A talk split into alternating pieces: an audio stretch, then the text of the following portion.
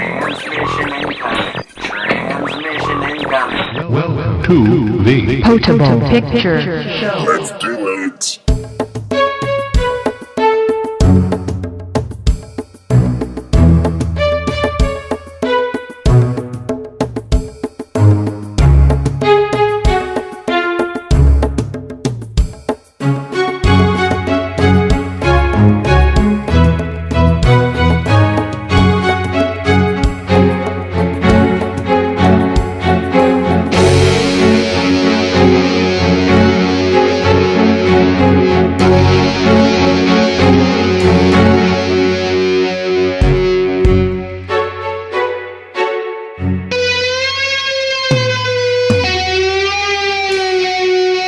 Episode 0052 George Clooney brings down the house.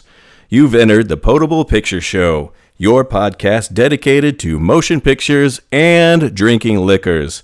I'm your host, Kevin McRae, and I'm here to tell you that this podcast may contain explicit content. In this episode, we will try a brand new cocktail, and in feature presentation, we will be tackling the film Tomorrowland. I almost misread the film because my notes are incorrect. But we will be talking Tomorrowland and feature presentation. And then both Beer Maker Matt and I will be ranking some things. Rank. I don't usually or often get to rank things, so that will be fantastic. Well, we did have a nice cocktail hour last night, so I should head into the cantina and meet up with Beer Maker Matt and get things started.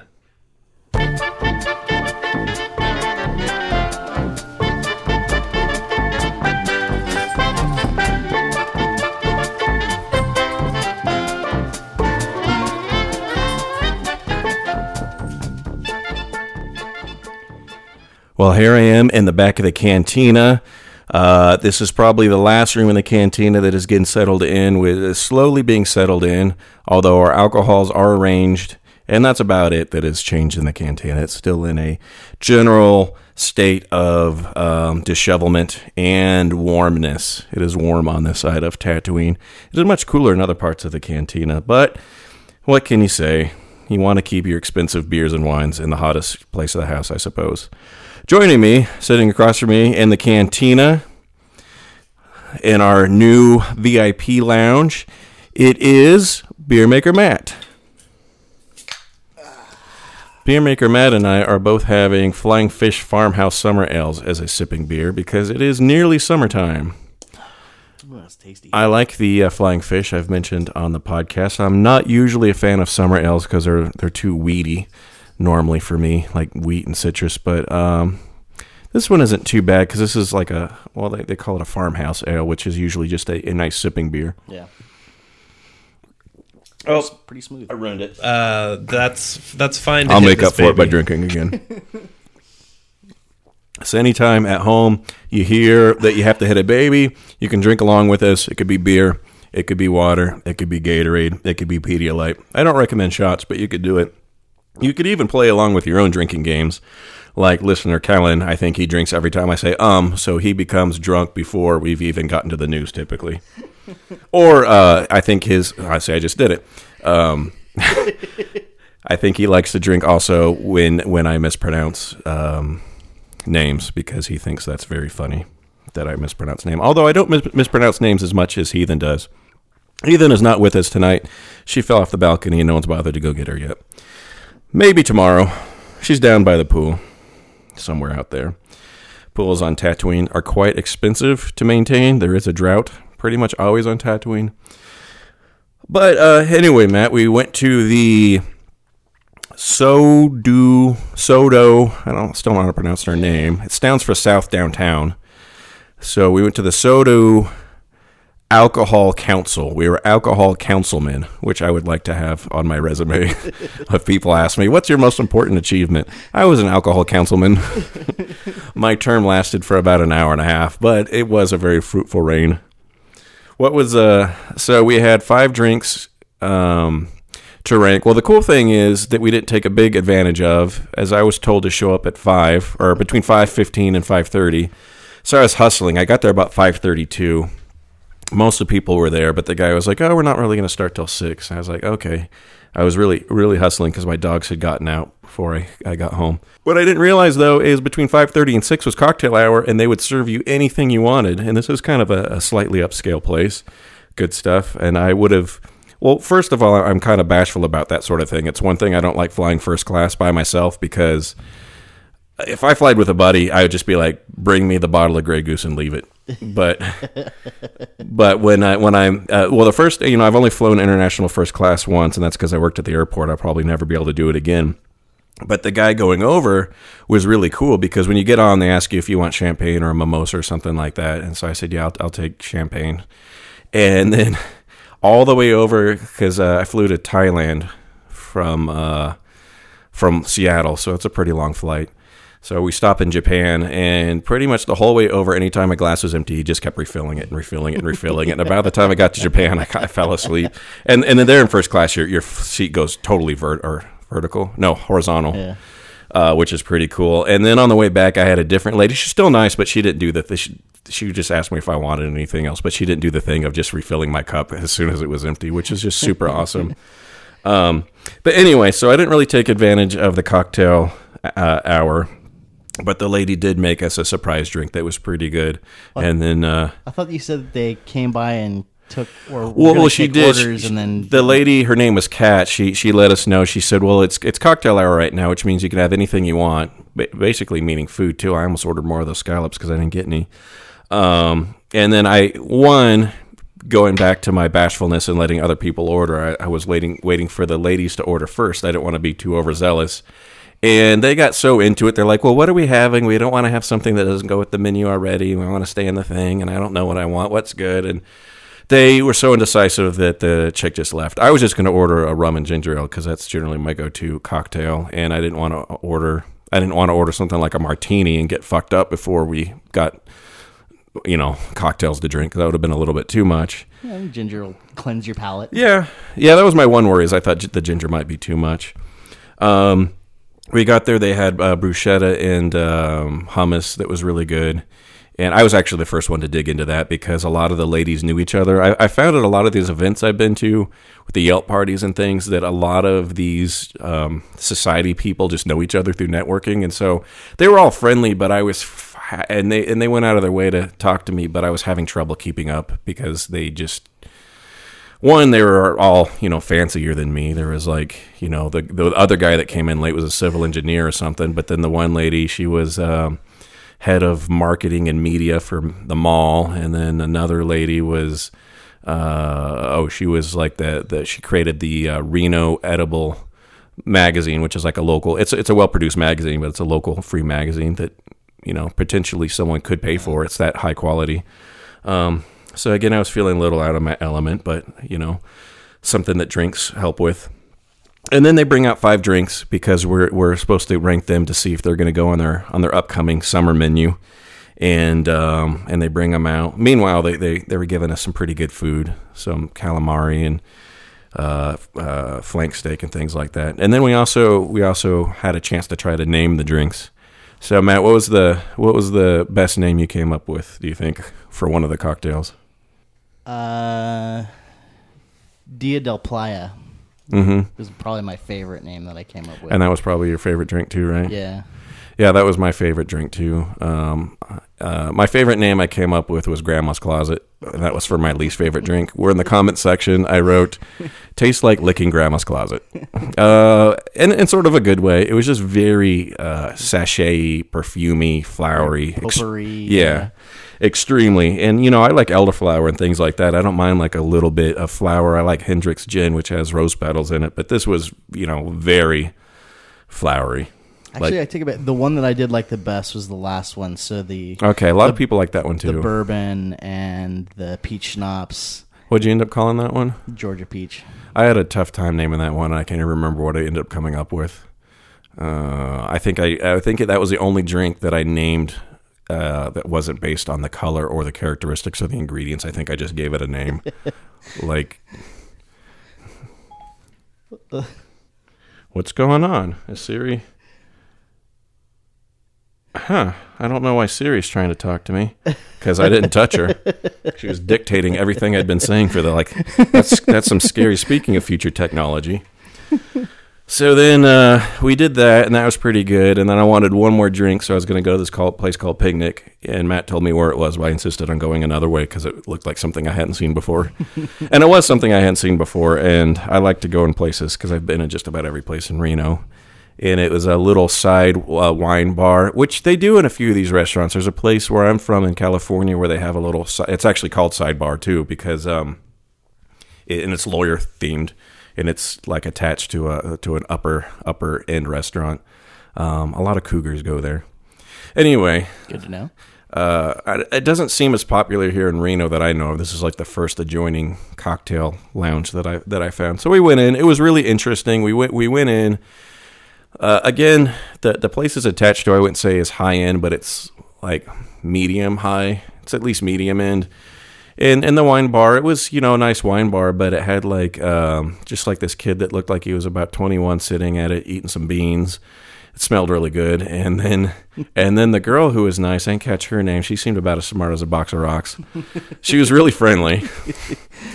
and then some other guys came. Oh, and they were listening to uh, '90s alternative on on Spotify or Pandora, or whatever they were listening to, which was funny. And then they they complained about it, saying this music's weird for a wine bar. And then they switched it to like '80s top hits, which I don't know how that's any better.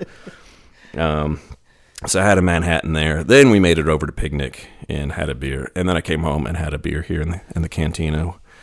And I was feeling a little bit foggy this morning, but you know. Yeah, I wasn't feeling too bad last night when I got home, but when I woke up this morning, I was definitely feeling it. I think it was, um, you know, that last little bit of the beer and then the McDonald's I ate. The McNuggets made out of. See, I tried to eat some. thing. I tried to eat some beef jerky when I got home last night, and I was just too stuffed from everything else that I couldn't even get the beef jerky down. Well, at Picnic, uh, Picnic here, uh, their their kind of thing is they're a bring your own meat barbecue place. Although they do make their own food sometimes, they do pop up events like Aloha style pigs. But whatever they were cooking there, even though I was pretty stuffed, just that smell of of charred meat out on the grill is making me so hungry. And the closest thing that I could get on the way home was McDonald's. I wanted like I, I would have actually uh, preferred Burger King, but I wasn't going to go all the way to that end of town, and I don't think they were open at that time anyway. I ate my McNuggets out here on the balcony. Drank my sipping beer. Well, at least you went with McNuggets instead of like a uh, Big Mac. Oh my goodness, my soundboard just died. How am I going to hit a baby with a broken soundboard? That's what happened when artificial intelligence tries to run everything for you. That's fine to hit this baby. There we go. It's warm in the cantina. Um, telling of things to come because this is our kind of our first warm day in Reno, and it's wasn't even that warm today, really. Let me stroll on into the news. I got news for you,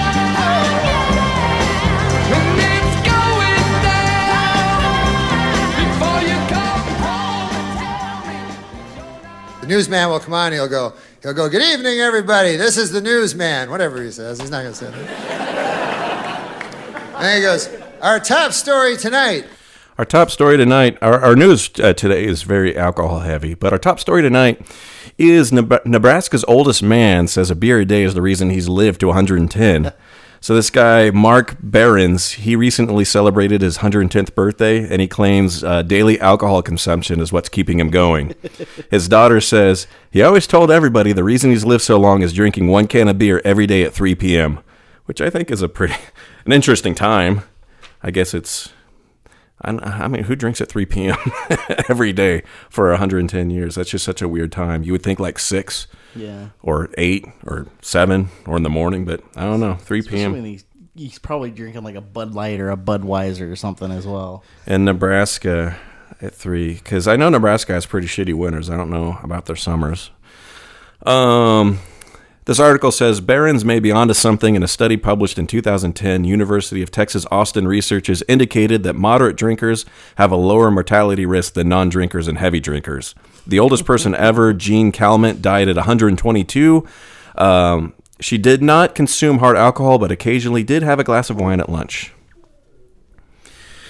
Next story is kind of interesting. I got this also off of NPR, um, so it's a longer story that I've kind of cut down, but it's it was an interesting tale of shipwrecks and captured booty. This is in a place called the Ålands Islands. They're an autonomous region around uh, uh, 6,500 isles off of Win- uh, Finland's west coast. A lot of people haven't heard of this place, including me, but apparently people in Europe haven't heard of this place either. In the summer of 2010, this guy, Christian Ekstrom, he's a diver from the Ålands Islands, and uh, he was searching for a shipwreck in the Baltic Sea based on a tip he received from a fisherman. Now, the thing about the Baltic is the temperature is unusually consistent and the salinity level is less than that of a fifth of the oceans. Its coastal waters are treacherously shallow. And also, creatures uh, commonly known to erode shipwrecks, like shipworms, they can't survive in the waters there. As a result, the Baltic has an estimated 100,000 shipwrecks, only a fraction of which has been explored. So this guy Ekstrom, Ekstrom, who is a diver, he he went with his dive partner, and they soon found a small wooden schooner, uh, about 155 feet underwater. It was coated in sand and algae. Its hull had been ruptured, and there was no identifying marks on the ship as far as name or anything like that.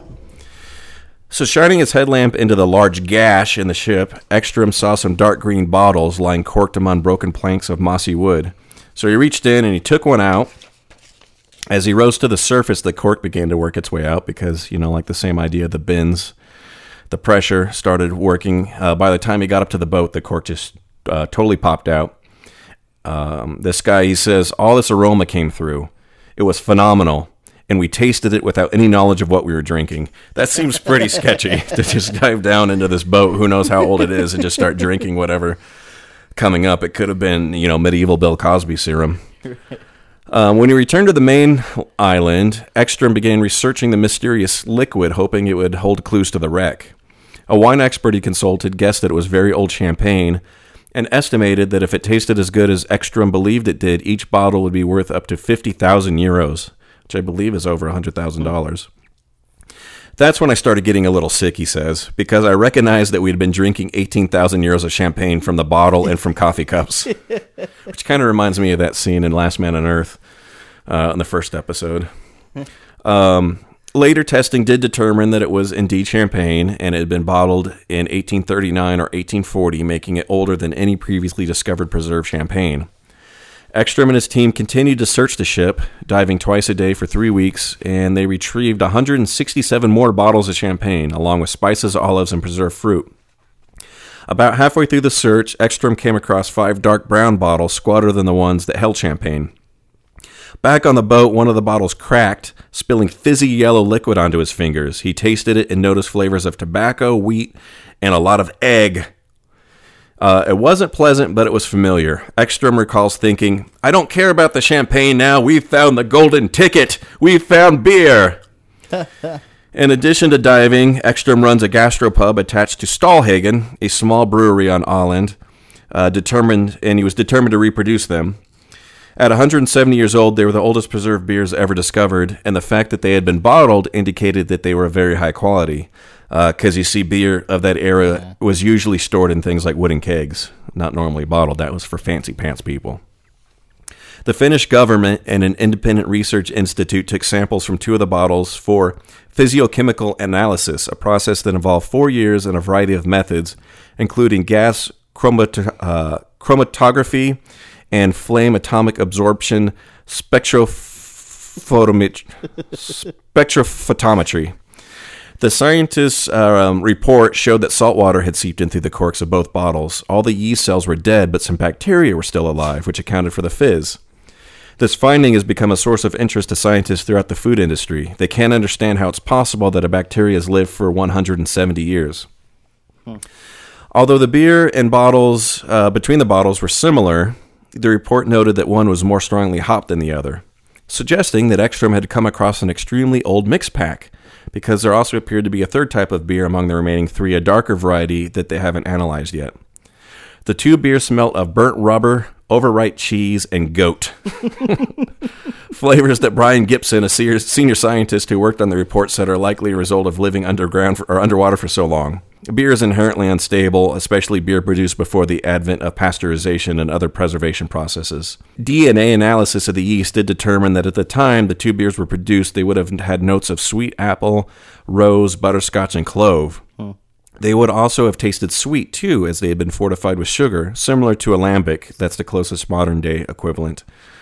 Stallhagen and the Institute ultimately brewed, fermented, and bottled 15 test beers over two years before settling on uh, two recipes. The brew that matched the hoppier of the original beers became known as Historic Beer 1842. That was released in October of last year. Um, in a limited run of 2,000 hand blown glass replicas of the original bottles. Each bottle cost around $130, but they quickly sold out. The second smoother beer called Historic Beer 1843 was released in May of last year. It's being sold commercially throughout Finland and abroad for about $6 a bottle, but it hasn't reached the US yet. So, uh, this guy from NPR, he went over to, I think it was the New York Times office, and he had some of these bottles sent to him for, ta- for tasting as like a gift or whatever for doing the story. Uh, some writers at the newspaper, and he drank it.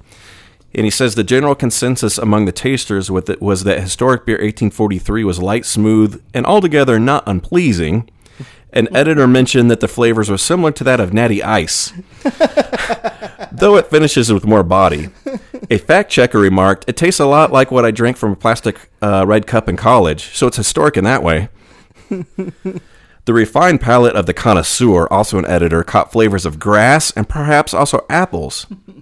He mentioned that in the world of craft beers, each of which attempts to outdo the next in distinctiveness, this one was definitely understated. But he also thought that it was obviously of high quality. Maybe it came from a time when beer didn't have to be distinctive. I can imagine if I lived in the Ålands Islands that I'd be very grateful for it. So, nearly five years after his discovery, Ekstrom has still only explored the first level of the cargo hold. The ship is in extremely delicate condition, um, but it's resting reasonably stably. Uh, he wants to explore the rest of the ship, hoping to find more clues, especially to the identity of the boat. That's one of his main things. Yeah. Next story.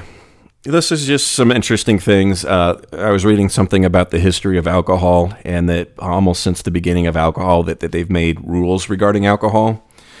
So here's a few. Sitting down to drink brandy in a place where it was sold was banned in some 16th century German towns. Toasting to a person's health was prohibited in 16th century Germany also.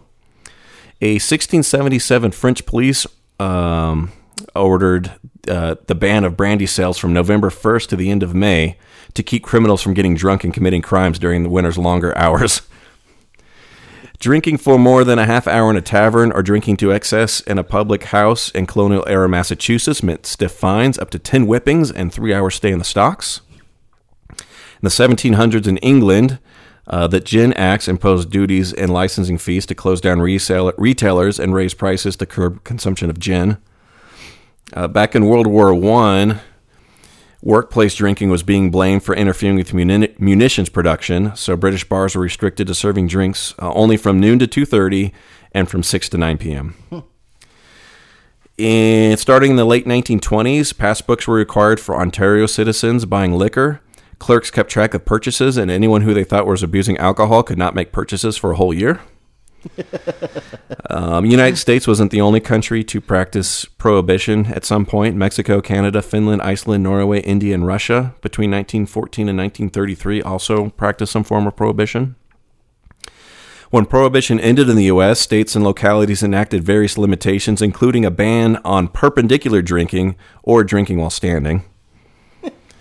Restrictive laws on alcohol sales were relaxed in New Zealand in the 1960s. Restaurant patrons had to sign a document promising that they intended to order food if they were drinking. And when Virginia allowed mixed drink sales in restaurants in 1968, patrons had to be seated in order to order a cocktail.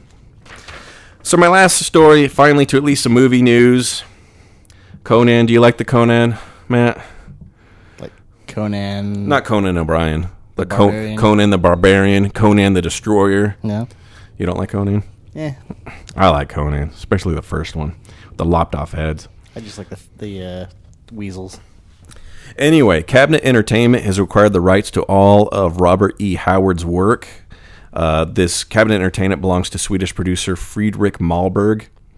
He has a quote These days it comes down to brands and characters, and we are looking to long term possibilities. We look at how Marvel played out with its rich base of characters, and this too is a universe that lends itself to exploration in TV and film. There aren't many libraries like this. So, Cabinet now possesses the rights to more than 800 stories. In addition to Conan, there are hundreds of characters like um, Solomon Kane, Cole of Atlantis, also known as Cole, Cole the Conqueror. Malmberg has mentioned television as a potential landing place for some of these materials, which I'm not surprised with the success of Game of Thrones. There was a lot of uh, places scrambling to make similar TV shows. Writer Chris Morgan, who penned The Legend of Conan, recently sounded uh, Legend of Conan's movie hasn't come out yet. It's supposed to be the sequel, and um, it's it's been written for a while. Um, he sounded off on the dark nature of the upcoming movie. He notes that everyone involved is looking to emulate the tone and brutal savagery of the original. According to Morgan, it's going to be similar thematically to Clint Eastwood's Unforgiven, only with swords. Um, it'll also be similar that Conan, now a legend his own time, has to conform, confront his own mortality as his ages. So yeah, that's one of the things I read about. Is it's about that uh, he's kind of this barbarian king that's united all these tribes, but now he's this old guy and he doesn't really know how to hold all the tribes together because he's losing power. He's I always think that's an interesting thing to explore in movies, and that one of the more recent Bond films had a good chance to explore that and, and didn't completely. Was it the last one or the one before that? I can't remember. But anyway, I like the Conans. I, I, I wish Arnold would start making some good movies now that he's making movies because his last six movies have been big dumpers. And yeah, his newest one is probably going to be just as bad. Yeah, that's fine to hit this baby. Which one are you talking about? Maggie, the zombie one? No, I'm actually kind of interested to see how that one turns out. I'm talking about the Terminator. Oh, Genisys. Yeah. All right. Well, with that Conan news, we'll head into Cocktail Corner. I see America drinking the fabulous cocktails I make.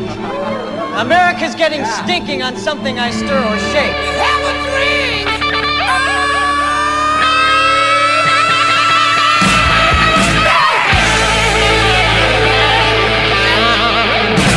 So, this week in Cocktail Corner, I am going to try to emulate a drink that I came up with on Sunday, sort of on accident. Matt, have you ever done one of those things where you don't have anything left in the liquor cabinet and you just try to mix something together and see if it turns out okay? Mm-hmm. So I've done this a lot. I, I, I've said this for years. I wish I kept a notebook about things that were good and weren't good because I would say out of my experiments, maybe 25% are, are good.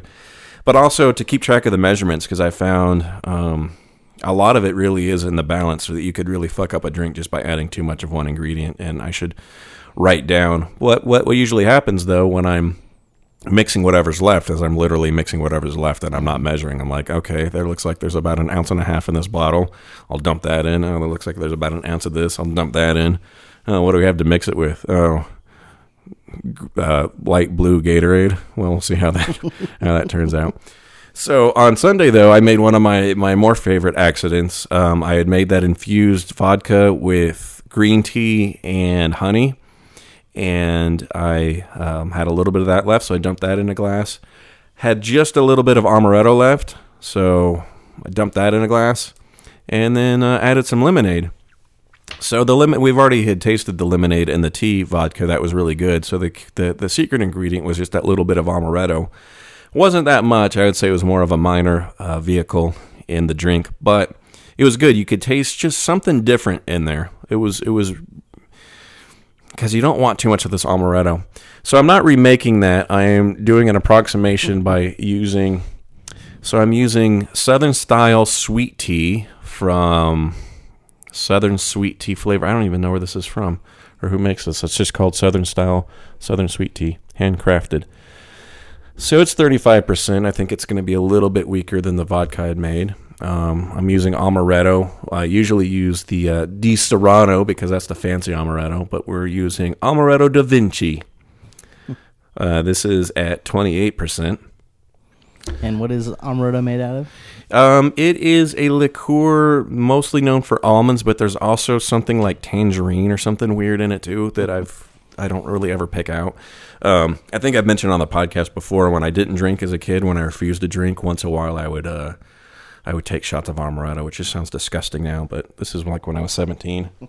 So I'm just going to kind of guesstimate some of the stuff. I'm going to mix it in a mixing cup and then I'm going to pour it in some separate cups.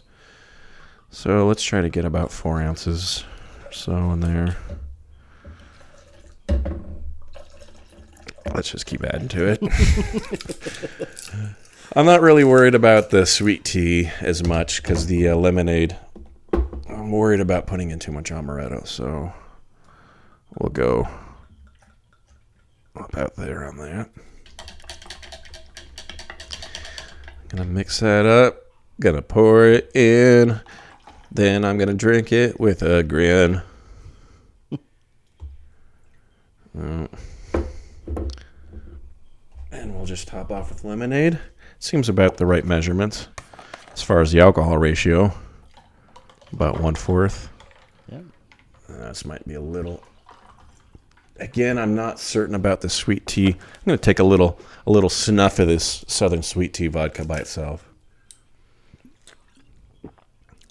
Yeah, see, this is has way more of a tea flavor than the vodka th- uh, that I made. The vodka I made wasn't quite this color.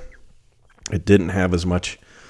I had more of that um, green tea taste, not like the Southern style sweet tea. So this definitely will be a different style drink. I'll give you the stronger one. And would- anything you want to drink to? Uh, not. I'll drink till summer is coming. There you go. And fitting cups as well.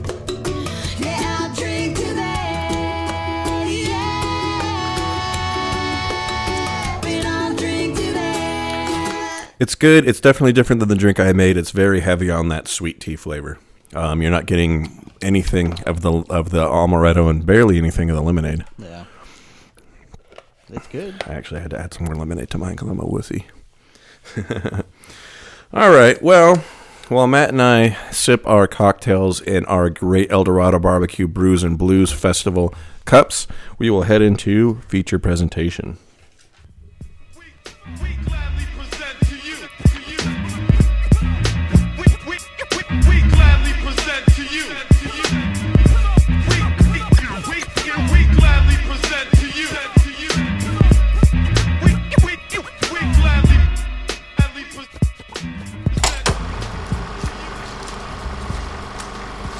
Feature presentation, presentation, presentation. So every week, the Sierra Nevada Movie Club goes on a Tuesday and sees a movie. This week, we saw the movie Tomorrowland, featuring the gorgeous George Clooney. Here is a brief synopsis about Tomorrowland, written by Disney. Bound by a shared destiny, a bright, optimistic teen bursting with scientific curiosity and a former boy genius inventor jaded by disillusionment embark on a danger filled mission to unearth the secrets of an enigm- enigmatic place somewhere in time and space that exists in their collective memory as Tomorrowland. So, this is directed by Brad Bird. He's the director of movies like Iron Giant, starring, I think that was Vin Diesel, Incredibles, Ratatouille, uh, Ghost Protocol. I was kind of I forgot that he'd done Ghost, Proto- Protocol. Ghost Protocol. This was written by Brad Bird, also written by Damon Lindelof. You might know him from Lost, Prometheus, and Star Trek Into Darkness. This starred George Clooney. You know him. Hugh Laurie, you know him, and Britt Robertson. I did not know her. She was in that recent rodeo movie, Seven Seconds to that. Uh, who's that? Nicholas Sparks. Yeah, she was in that. Um, a couple things about this movie that I read about. Brad Bird was sought out as the first choice for the director of Star Wars Episode 7, The Force Awakens, but Bird respectfully declined the offer in order to actually do Tomorrowland. Bird stated, When you get the rare chance to do an original film like this, you take the opportunity. Bird went on to say he's a huge Star Wars fan and he looks forward to seeing the film like everyone else. I mean, there's a lot. There's other people that turned it down. I know um, Kevin Smith said he didn't want to do it because he was too big of a fan. That he didn't. It was too much pressure that it would kill him. Um, we talked about when we did the film Escape from Tomorrowland. We talked about hidden Mickeys. So there are some hidden Mickeys in this film. When Casey, played by uh, Britt, what's her name? Britt Robertson. When Casey falls uh, while being chased by the hologram dog, her footprints form a hidden Mickey.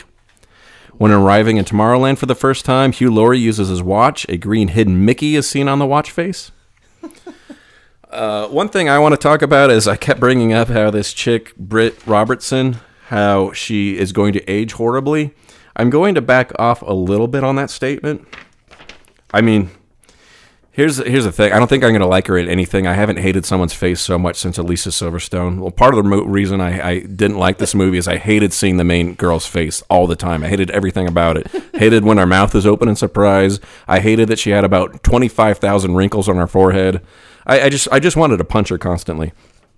But anyway, I was surprised to find out that she's 25 years old playing a 15 year old because she, even though she looks old, she just looks like an old 15 year old. Like there's certain people that look old when they're when they're young. You know, like I said, when I was when I was 18, I looked like I was 25. When I was 30, I looked like I was 50. Well, maybe not that old, but you know, and I don't I don't look as good as her. So I, I like I said, I'm going to back up a little bit when I found out that she's 25. That okay, you know, I don't know. Well, let's just jump into the topic. So this movie kind of begins. So what is it like 67 or something like that? I, I can't really remember. It begins at a world World Fair, and uh, it might be the 70s. And it begins with a kid and going to um, kind of like a technology exhibition for inventors. I think it was even earlier than that. I thought it was like 1949 or something like that. Which is, I remember thinking at the time that seems like a long time ago for this to have George Clooney as a gray-haired, you know, Yeah, I don't I don't know. I can't remember. I could I could look it up, but I'm not going to. But anyway, a lot of this film from the beginning to the end, and obviously if you've seen the previous, has a lot to do with technology and wonderment and a child's wonderment at technology. This movie is more geared towards a child than an adult in a lot of ways. But I remember when I was a kid, probably around first grade, and I had a project of um, having to write about what I thought would the future would be. I think in something like 20 years, which isn't that much time. But not just kids do this. A lot of adults do this as well. They overestimate what technology is going to be like. I mean, go back and look at movies like um, Blade Runner or Back to the Future or um, Clockwork Orange, where we've already bypassed those time periods where they thought that like all this shit would be totally crazy, and really stuff isn't that much different, other than like maybe Google Glasses. That's about probably the craziest thing that exists right now. We're not nearly as far along. well, self-driving cars. Oh, that's true, which I'm going to talk about in a minute. So when I was a kid, I'm trying to remember. I know one thing which goes along with the with the self-driving cars, and so I uh, the self-driving cars that they have today make more sense than the ones I thought about. But when I was a kid, like four or five, I would think about when my parents were really tired. We would take these long road trips in California, and I would just think, why can't we just all rest and the car just knows where to go? And I and I you know, as a kid, I was curious, but I wasn't exactly smart like a lot of kids, so I didn't know how that worked. I imagined it would work on some sort of magnetic system, sort of like a train, but the magnet would be underground.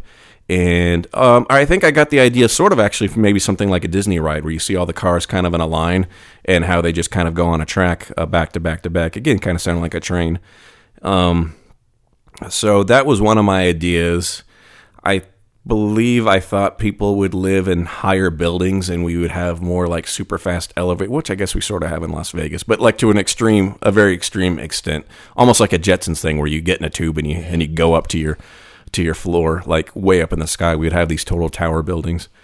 Um, I don't know. Did you have any ideas like that as a kid about what you thought the future would be like, or predictions, or Yeah, we even had at my elementary school we had a um, some guy who worked for NASA. I don't know what he did at NASA, but he came and talked at our school.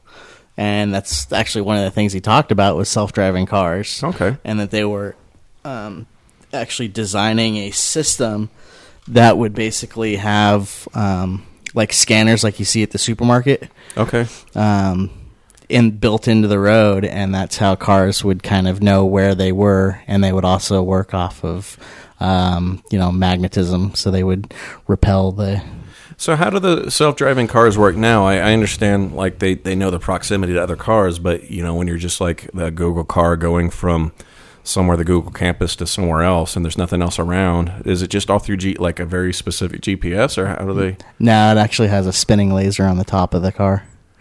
on the top? How does and what does that do? Uh, it it basically just maps everything oh, around the car. okay. Well, that is pretty high tech. That's interesting. Yeah, it's a, a lot of the self drive, or you know, they already have a lot of like the high end cars that you know parallel park themselves, Yeah. and and that's how they do it as well. They have sophisticated lasers that kind of read um, what it needs to. And that's why they can't drive themselves, is because you need a, a laser that does kind of go all the way around Yeah. the car in order To to, it out. successfully, yeah, drive it. Oh, that's pretty cool. I didn't know that. So, but what about? So we talked about how we looked at the future as kids, like twenty years from then. I would suppose. You know, when I was, you know, the year two thousand was a big deal back in nineteen eighty four. That wasn't even twenty years. Let's say like 1980, 81. I was about four years old then. So looking at two thousand, it seemed like everything would be super amazing. So what are we? Two thousand fifteen now. What do you think things are going to be? Do you think we're going to have anything extremely dramatic in 2035? That seems like a pretty far away. Um, so the biggest advancements that we're supposed to be having is, um, you know, now that they've mapped the, the human genome, um, so we're supposed to have the ability to, you know, be able to print body parts and Oh, things yeah. like that. So a lot of medical um, achievements that are basically we we've made huge strides in the last decade, and it's just gonna we're gonna make even more in the next decade. Um, what I would love to see, because one of the things that Google's trying to do is create supercomputers that um, are basically like the the main computer on you know the Star Trek Enterprise. So you you basically talk to it, and it does everything. Like her. Yeah. yep. Although her didn't really do everything, but yeah, like Jarvis. um, yeah, and and you brought up like the the printing and like the the, the printers. I think those just now this you know even even if, even when they were just printing out like stuff like. Uh, like basic stuff, I was amazed, and when they started printing out like guns and things, I was amazed. And Yeah. now, didn't they just send something into orbit to print out parts for the International Space Station or something like that? Hmm. Like it's printing out. It was the first, uh, uh, you know, printer, and, and that's that that technology will probably just start getting better and better and smaller and cheaper. Where like you know Yeah. machines can start printing out their own parts to repair themselves. Well, there was a, a sci-fi. I don't know if it was a supposed to be a sci-fi article. I think it was just some guy ranting that he spoke to aliens. Um, but he was talking about aliens that basically visit Earth and think we are such an oddity because we you know waste material. So we build actually build stuff whereas their society has basically gotten to the point where like in um, you know Star Trek they have the holodecks Uh-huh. so pretty much anything they need is just Created. created in that instance. So if they need a chair it's just magically created out of particles and then as soon as they don't need it it it you know gets sucked back in so the particles can be used for you know something else. Yeah, I could see that, or at least you know, being being able to reuse that stuff. Yeah. The um, what's the other like kind of big? Oh, the thing that they've been doing stuff with uh, steadily and steadily is um, semi.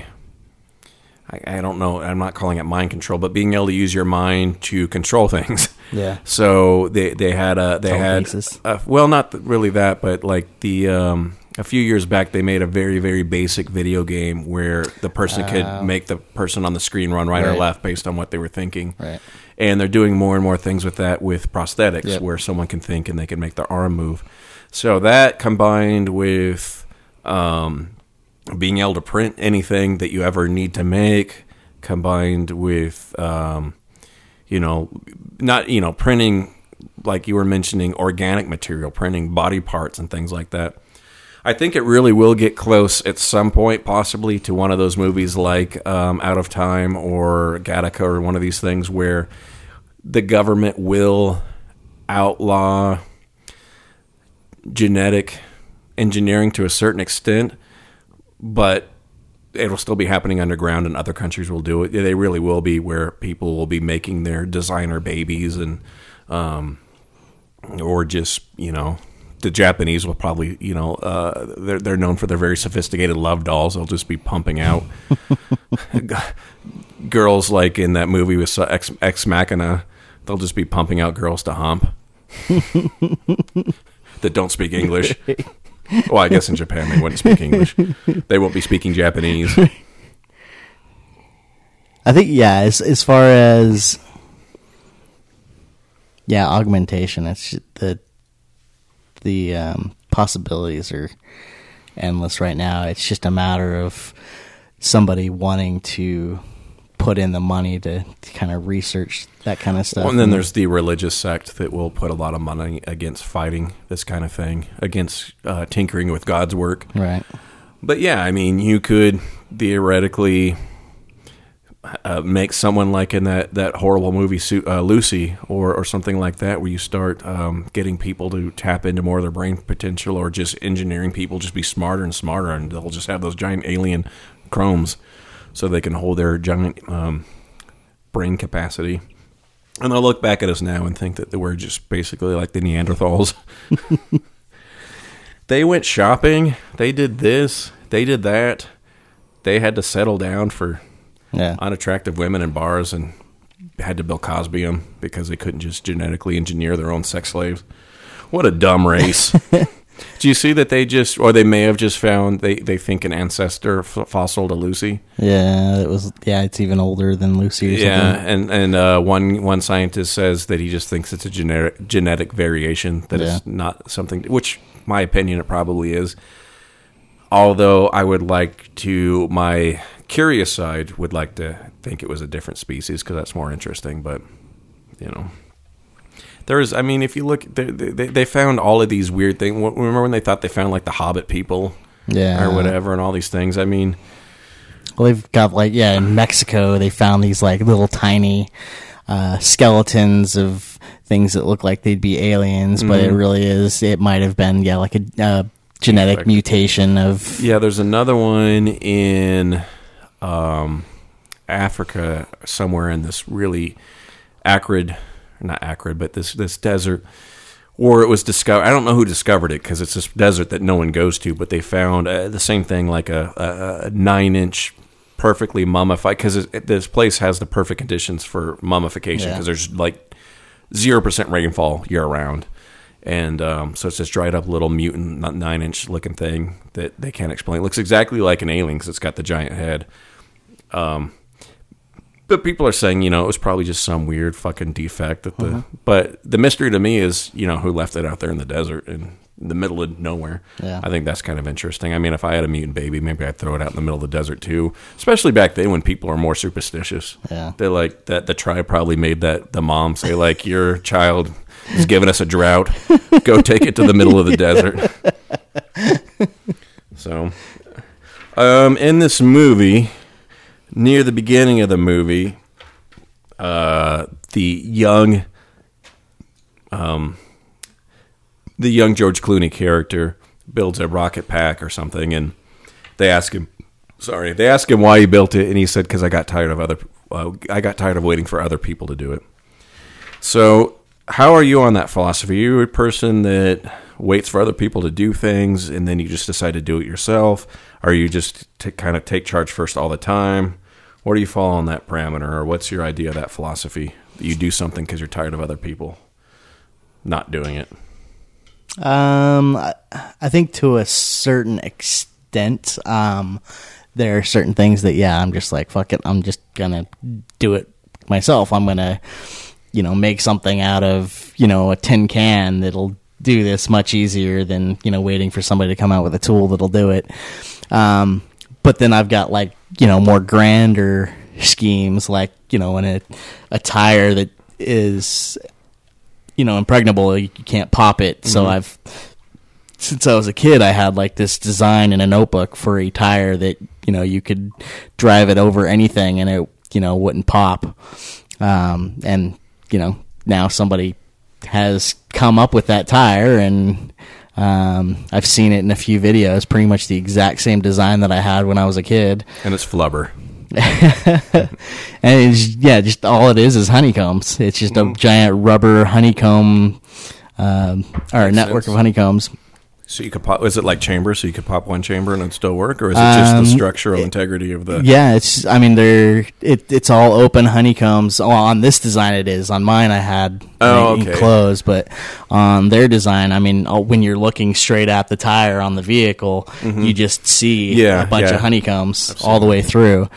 Um, so it, it's you you can shred it probably, um, but the honeycomb structure gives it a lot of uh, rigidity and um, durability. Um, but that's one of those things that you know I had all these designs for, but I never had the means to actually build one myself. Yeah. I mean, I could have gone to school to, you know, give myself the the opportunities or tools to do it, but Yeah, because there is that, you know, like people that are um, hired just to create things for for companies, you know, R and D type stuff. Yeah. Which would be kind of a fun job for the government. Actually, not anymore because private tech pays more than the government nowadays. Um, I think I only take this this adage when it's like very low stakes. Like last night when there was steak, I said, "Well, if no one else is going to eat it, I'm going to eat it. I'm not going to sit there and be polite, and pretend I don't want to eat it, like you chicks are. oh, I can't possibly eat another bite. I want to, but I can't. I was like, well, I can. Especially after they finished all the scallops, and I never got any scallops or pork belly. I was like, okay, Yeah, after that- I'm just fucking eating everything. yeah, the pork belly went quick. I didn't even see the scallops. Yeah, w- they came together. It was a pork belly and scallops dish. and Oh, when it got to us, there was like a little bit of fig left because that was like the undergarment. So I ate like a little bit. I thought it might have been pickled duck egg, but it was fig.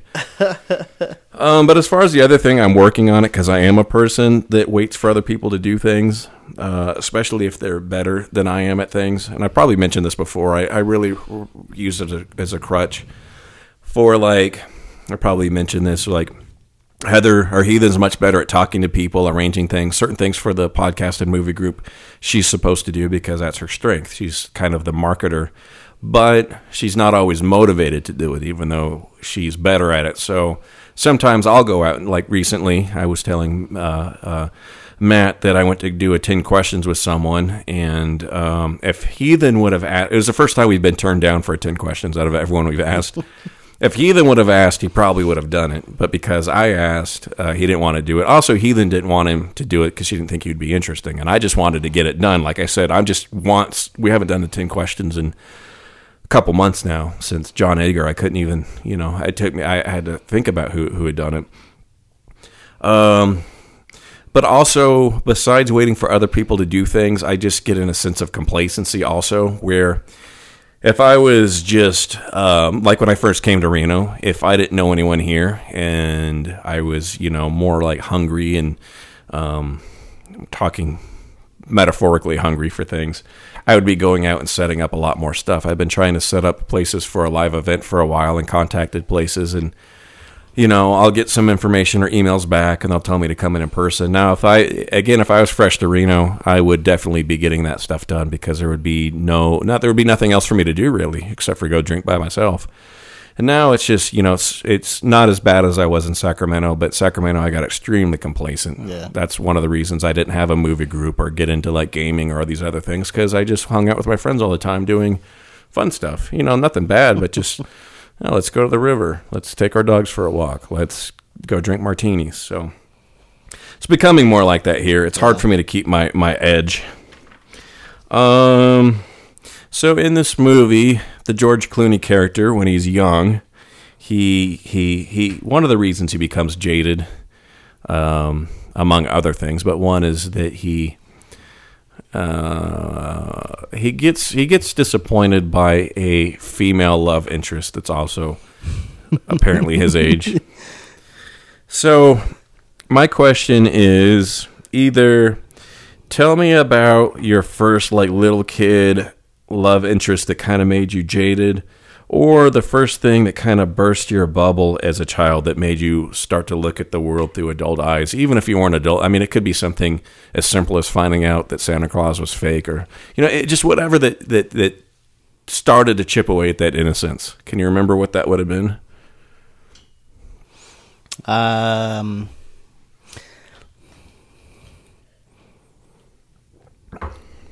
yeah, I mean, one of the first things now that you've you've mentioned it, the the whole Santa Claus thing. I remember, um, you know, being being very skeptical about that to begin with, um, and I, you know, I remember one one year I I wrote a letter to Santa Claus and left it with the cookies like if you're real you'll take me on a ride on on your sleigh um, and of course you get the the common like return reply like I've got so many kids to see this this evening that I don't have room for one Yeah. more boy in my sleigh. it's packed full of goodies.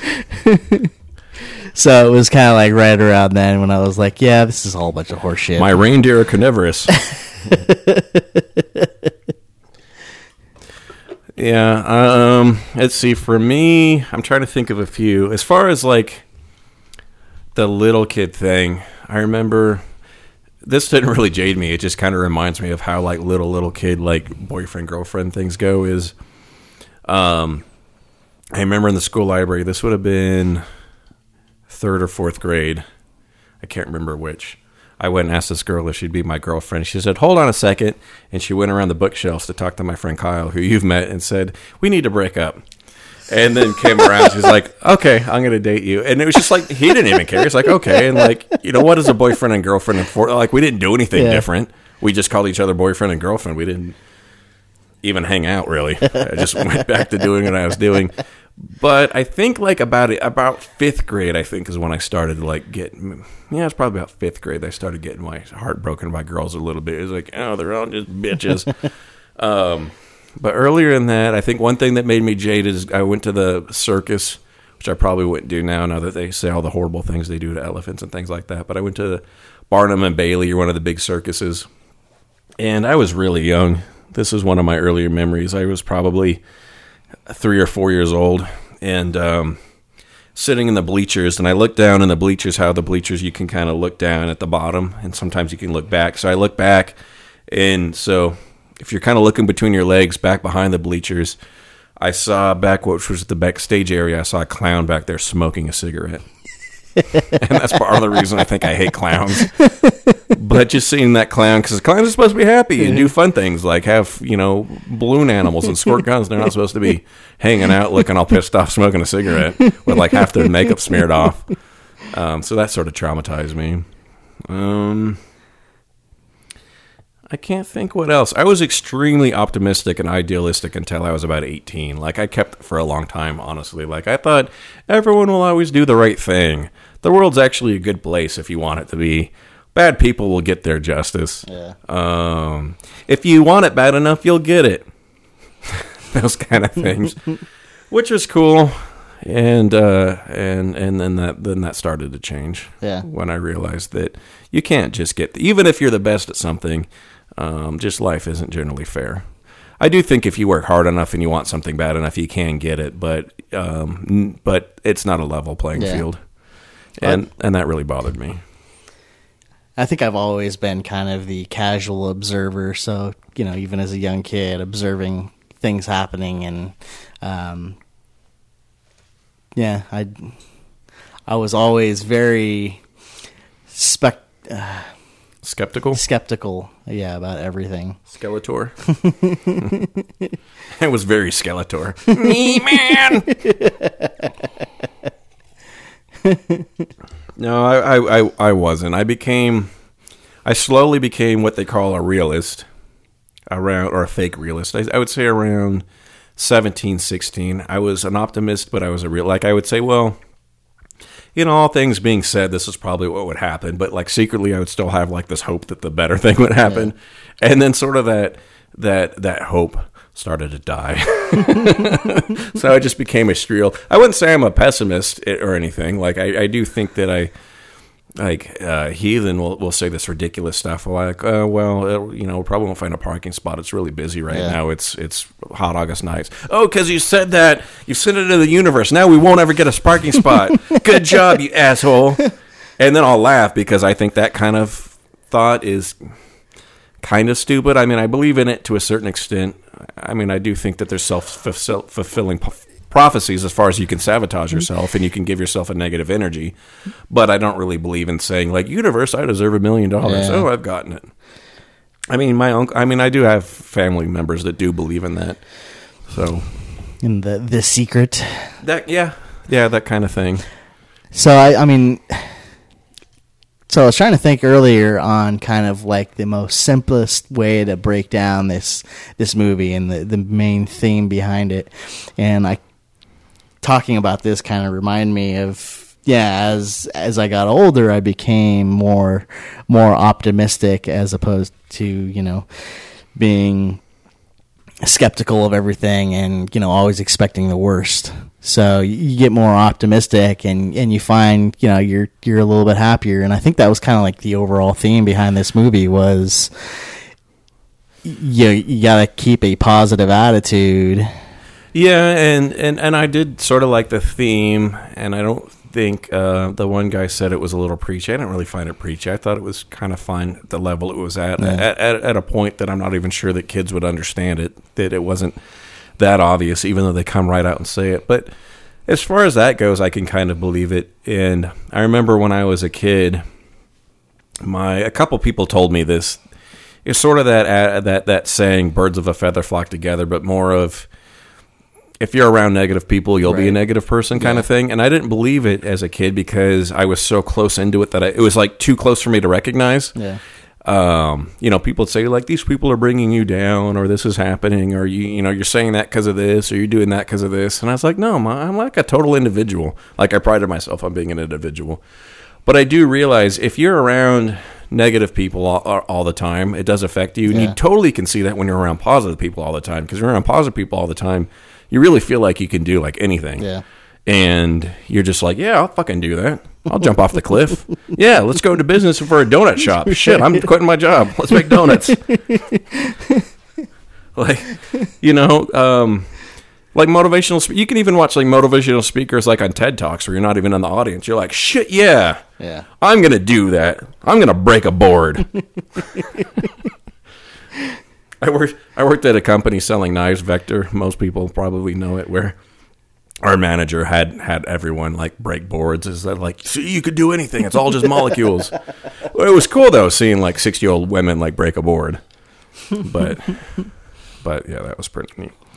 So I mean, there is there is something about positive thinking and negative negative thinking. I'm just not again sure how much about how much of that you can control and how much is you know manifesting destiny by doing it. Well, I don't think you're. It's not necess- for me. It's not necessarily about manifesting it. It's about seeing it more. Well, yeah, I mean, if you're going to go in expecting to fail all the time, then you're probably going to fail more times than other times because obstacles are, are going to delay you, or it's just going to be the first thing you recognize or see. Well, I mean, if things, if you're more positive when things go wrong, you're you're more likely to not dwell on the the negative as much, or and- learn from it, or try to see it as a positive. Be like, oh, you know, like all those inventions that were designed for something else, and then you know, like silly putty was supposed to be for NASA or something, right? And became Yeah, a toy, yep. and um, like uh, Coca Cola was supposed to be medicine. Back when it had cocaine in it and actually made you feel better instead of like shit. Okay, so our revolving topic for every movie. What is your porn parody for Tomorrowland? Um, so this one can actually be, as I was thinking about it, could be a gay porn parody or a, They a tend to straight be. one, Seems to. Oh, or a history one, you said? or or a straight one. Oh, you okay. Um, so mine was Tom or Roland on top. Tomorrow. Okay. That's almost on a heathen level. That's pretty out there. Tomorrow. so I have To Swallowland, starring George Pooney, Tit Robertson, and written by Damon Littlesoft. Tom or Roland. I don't know. We better go into the ranks after that. So Matt and I have similar ranks. Um, Matt is going to do the top five attractions at Disneyland, right? Our features. Um, so I was gonna do the top five parks based on their features. Okay. And then he's going to do his, and then I'm going to do the top five things about Disney. So I'll let Matt do his first.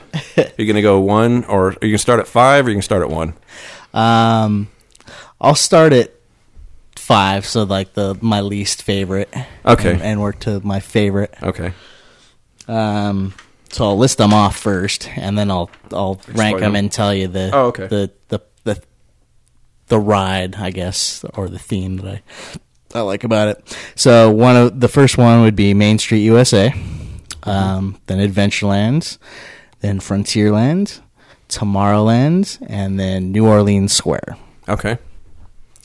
Um, so probably my least favorite, although it probably has one of my uh, favorite memories, um, would be Main Street USA, um, and that's because of the Magic Shop. Okay, we yeah. always had to stop at the Magic Shop on the way out. I think that's where I mentioned with the meetup where Steve Martin got his start. Oh yeah, yep. Um, so then next would be probably Adventureland uh, with the Jungle Cruise. hmm That's a good one. Um, and then probably, although I really like this ride now, Tomorrowland, uh, because of Space Mountain. Um, it was because it was one of those rides that every single time, because we'd go once a year, Mhm. and it seemed like nine times out of ten that ride was always closed when we were at Disneyland. Oh. And it's kind of, I would say, real quick, it's sort of, in a way, their best ride, in as far as it's like their most adult ride. 'cause I remember being kind of scared of it as a Yeah, kid. Yep. Yeah, and there was you know a point because we we started going really young, so there was a point that we, I was finally able to go on to Space Mountain because I was too small to, to go on it before. Yeah, maybe I was too small to go on it. I just remember not even wanting to go on it. Um, so probably, man, I think I'm gonna have to do Frontierland next with uh, Big Thunder Mountain. That's probably one of my all-time favorite rides. Um, just because you're on the the uh, coal cars or whatever. Which one was that again? Uh, Big Thunder Mountain at Oh. uh, Frontierland. I don't know if I know that one. Uh, it sounds familiar when you talk about the cars, the coal cars. I think it's one of the rides, the few Disney rides that somebody's actually died on, Oh. or probably one. It, it might have been just like an urban legend, but I always remember hearing people, somebody died on you know Big Thunder Mountain. Um, and then growing up, the ride that I always had to go on, and you know, when I grew up, I, I couldn't wait to actually go to the restaurant on this ride, which was uh, Pirates of the Caribbean in New Orleans Square. Mm. So before I get to my list, I don't. My my relationship with Disneyland was weird. I went when I was about four or five, and then I didn't go again until I was like twenty something. so I had these great memories. I might have gone twice when I was like four or five, but I was really I was really young, and it was like this most magical place ever, which is going to play into my list. But then when I went in my 20 somethings, it was kind of lame. And then I went again, like when I was close to 30, and then I kind of reconnected with some of the rides, like Pirates of the Caribbean and the um, the Indiana Jones ride. I like a lot. Yeah.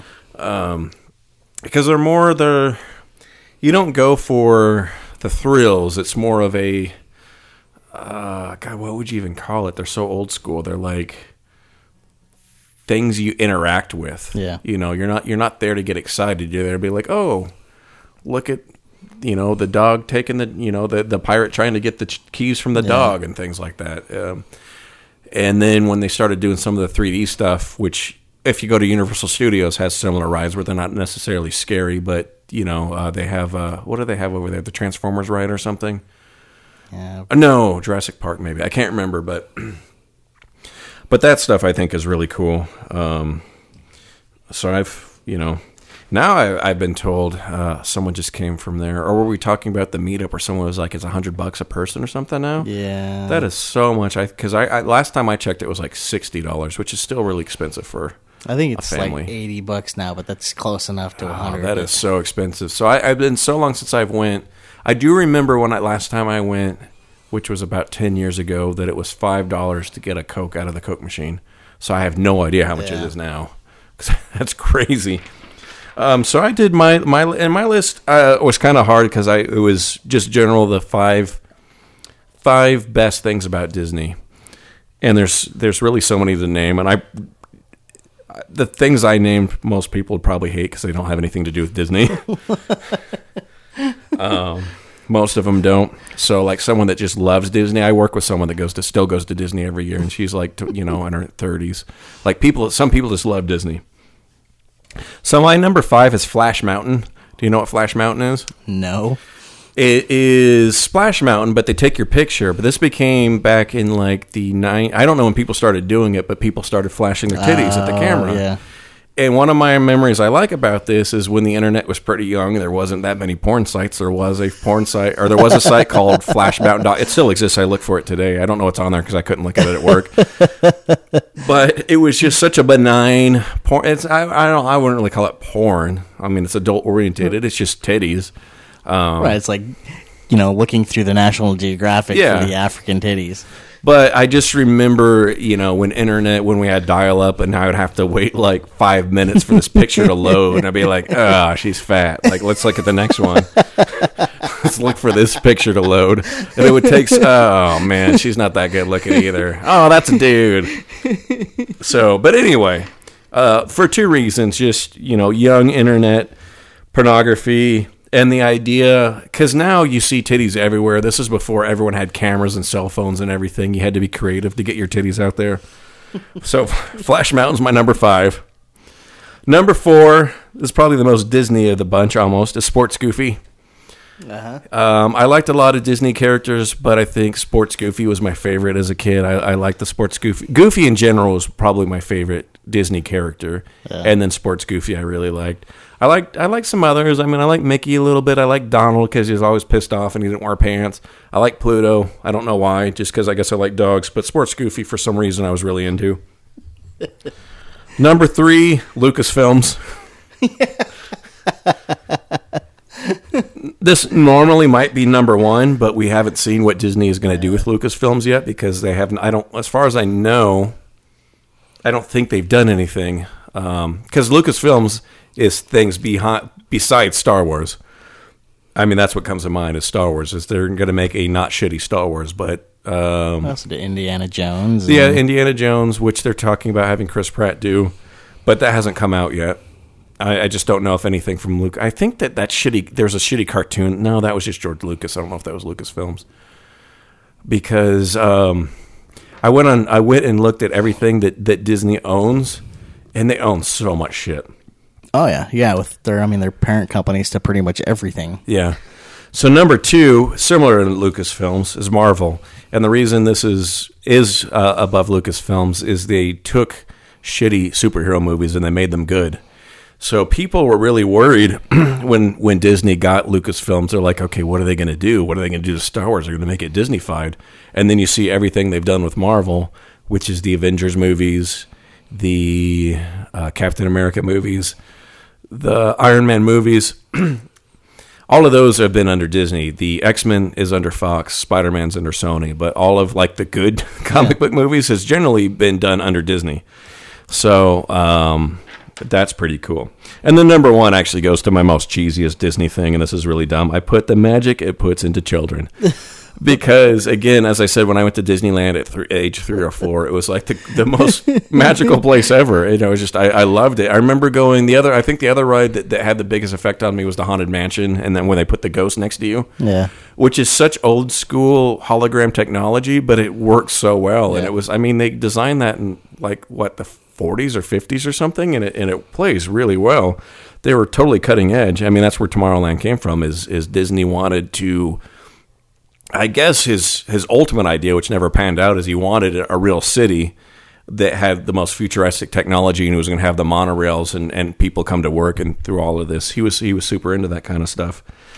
So um, yeah just the magic i felt from from being at disneyland and just the early disney cartoons. I mean i liked um, a lot of the early disney stuff like the uh, bambi and and uh, um, you know fox and hound was was one of my favorites and stuff like that Yeah, Chippendales so it's one of my.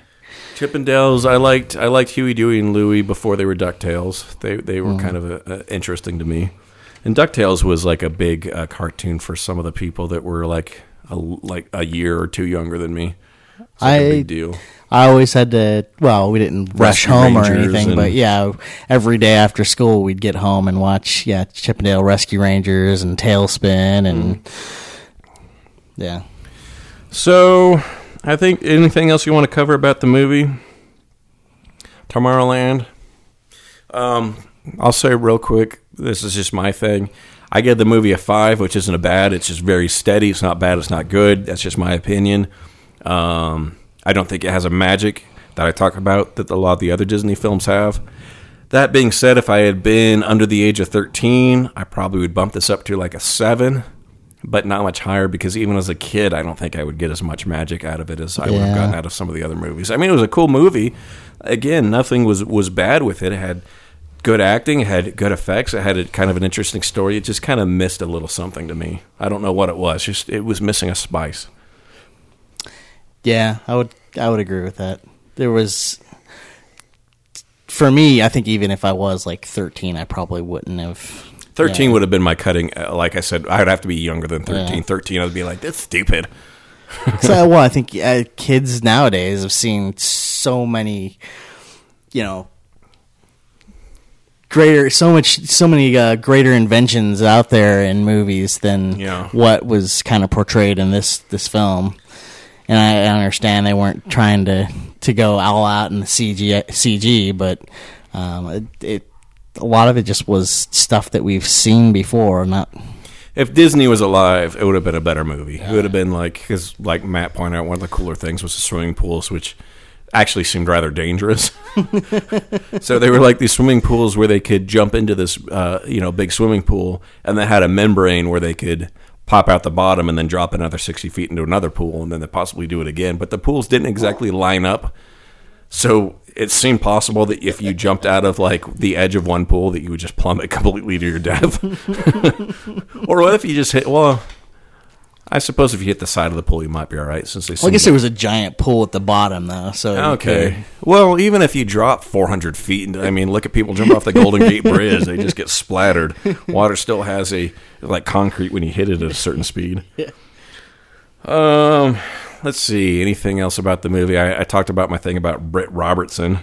About that, I thought she was old and haggard, and I still hate her. But she's actually won me over a couple points, being that she is 25. Because I really did think that she was 17 or 16. I mean, I honestly did think that she was younger. I, I think the other girl was a little bit more creepy to me than. Oh, the the little the little the younger one. Yeah. she seemed like a pretty decent actress, and she had to be Oh, young. Um, yeah, she was creepy. Like, did you ever uh, watch that uh, TV show Small Wonder with Evie? Yeah. Yep. Or was Evie the the Small Wonder? Because there was two. There was um, Small Wonder. There was one with the robot, and then there was the one with the alien that could. Evie was the robot, right? No, Evie was the the one, that could stop freeze time. Yeah. Okay, so she was the alien. So I don't know that Small Wonder. Kind kind of reminded me of that a little bit because that robot was a little bit creepy. Yeah. Too. Evie, that's right. Do you remember the name of? Okay, if you know the name of Small Wonder, yeah. I know. Yeah, I know what you're talking about. I Ema- don't remember the e- name of it, email us. I didn't write down anything on my sheet about how to get a hold of us, other than um, you can find pictures for this episode on potablepictureshow.com. I'll talk about this in last call. Last call. Looking at the world through the bottom of a glass. All I see is a man who's fading fast. Last call. So no secret word this week. Um, we don't know what movie we're seeing next week. It's up for a poll. I was kind of leery of putting up a poll because I really wanted to see the film Aloha, and that's the only film that hasn't got any votes. Yeah. Right now, San Andreas is winning, which was my guess what would happen, Yeah. but it was a slow build. It like was in last place for a long time. Um, I may not be able to see whatever movie is pulled next week. Uh, this weekend, Heathen is hosting Pitch Perfect 2, so we will have something to say about that. I do plan to see Aloha sometime this weekend. I don't know what movie will be on Tuesday, so I don't know what we'll be talking about next weekend at all, or next week on the podcast. Um, any other upcoming events? I'm not really sure. We did do the drive-in. We saw Poltergeist and Fast and Furious Seven, Fast Seven, Mm. Furious Seven, whatever the fuck it's called. It's horrible. oh, did you see in the next Expendables that Hulk Hogan may play the bad guy? No. Pretty excited about that. I may actually see that expendable. um, any last words? Beer Maker Matt? Uh, wait for Netflix on Tomorrowland if you haven't seen it yet. Yeah, the reason would be to see it would be the effects, and they're not the kind of effects you need to see on a big screen. Yeah, just uh, see it on a small screen, and you know, be looking at porn on the laptop. Meanwhile, with uh, Tom and Hardy, who's on top, whatever it is. Watch it while you're playing uh, Candy Crush. Yeah. Uh, like I said, I think that's all of my last words for the moment. If you're ever in Reno, check out Sierra Nevada, Sierra Nevada Movie Club. Come bowling. Come watch Pitch Perfect 2. Come see a movie. Um, if you want to get a hold of us, you can reach us at potablepictureshow at gmail.com. And to play us out, we're going back to our original play out music from No Effects. Thanks, No Effects.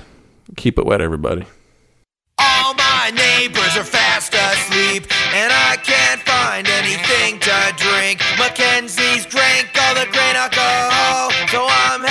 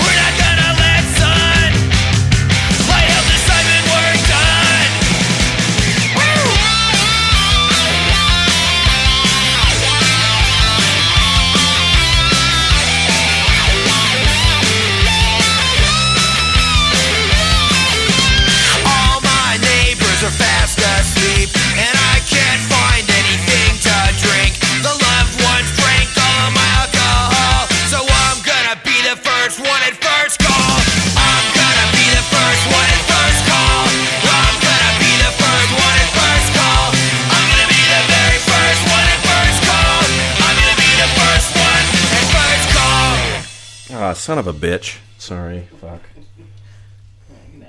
Add it in later. I'll just do it again. This apartment is bathing suit optional.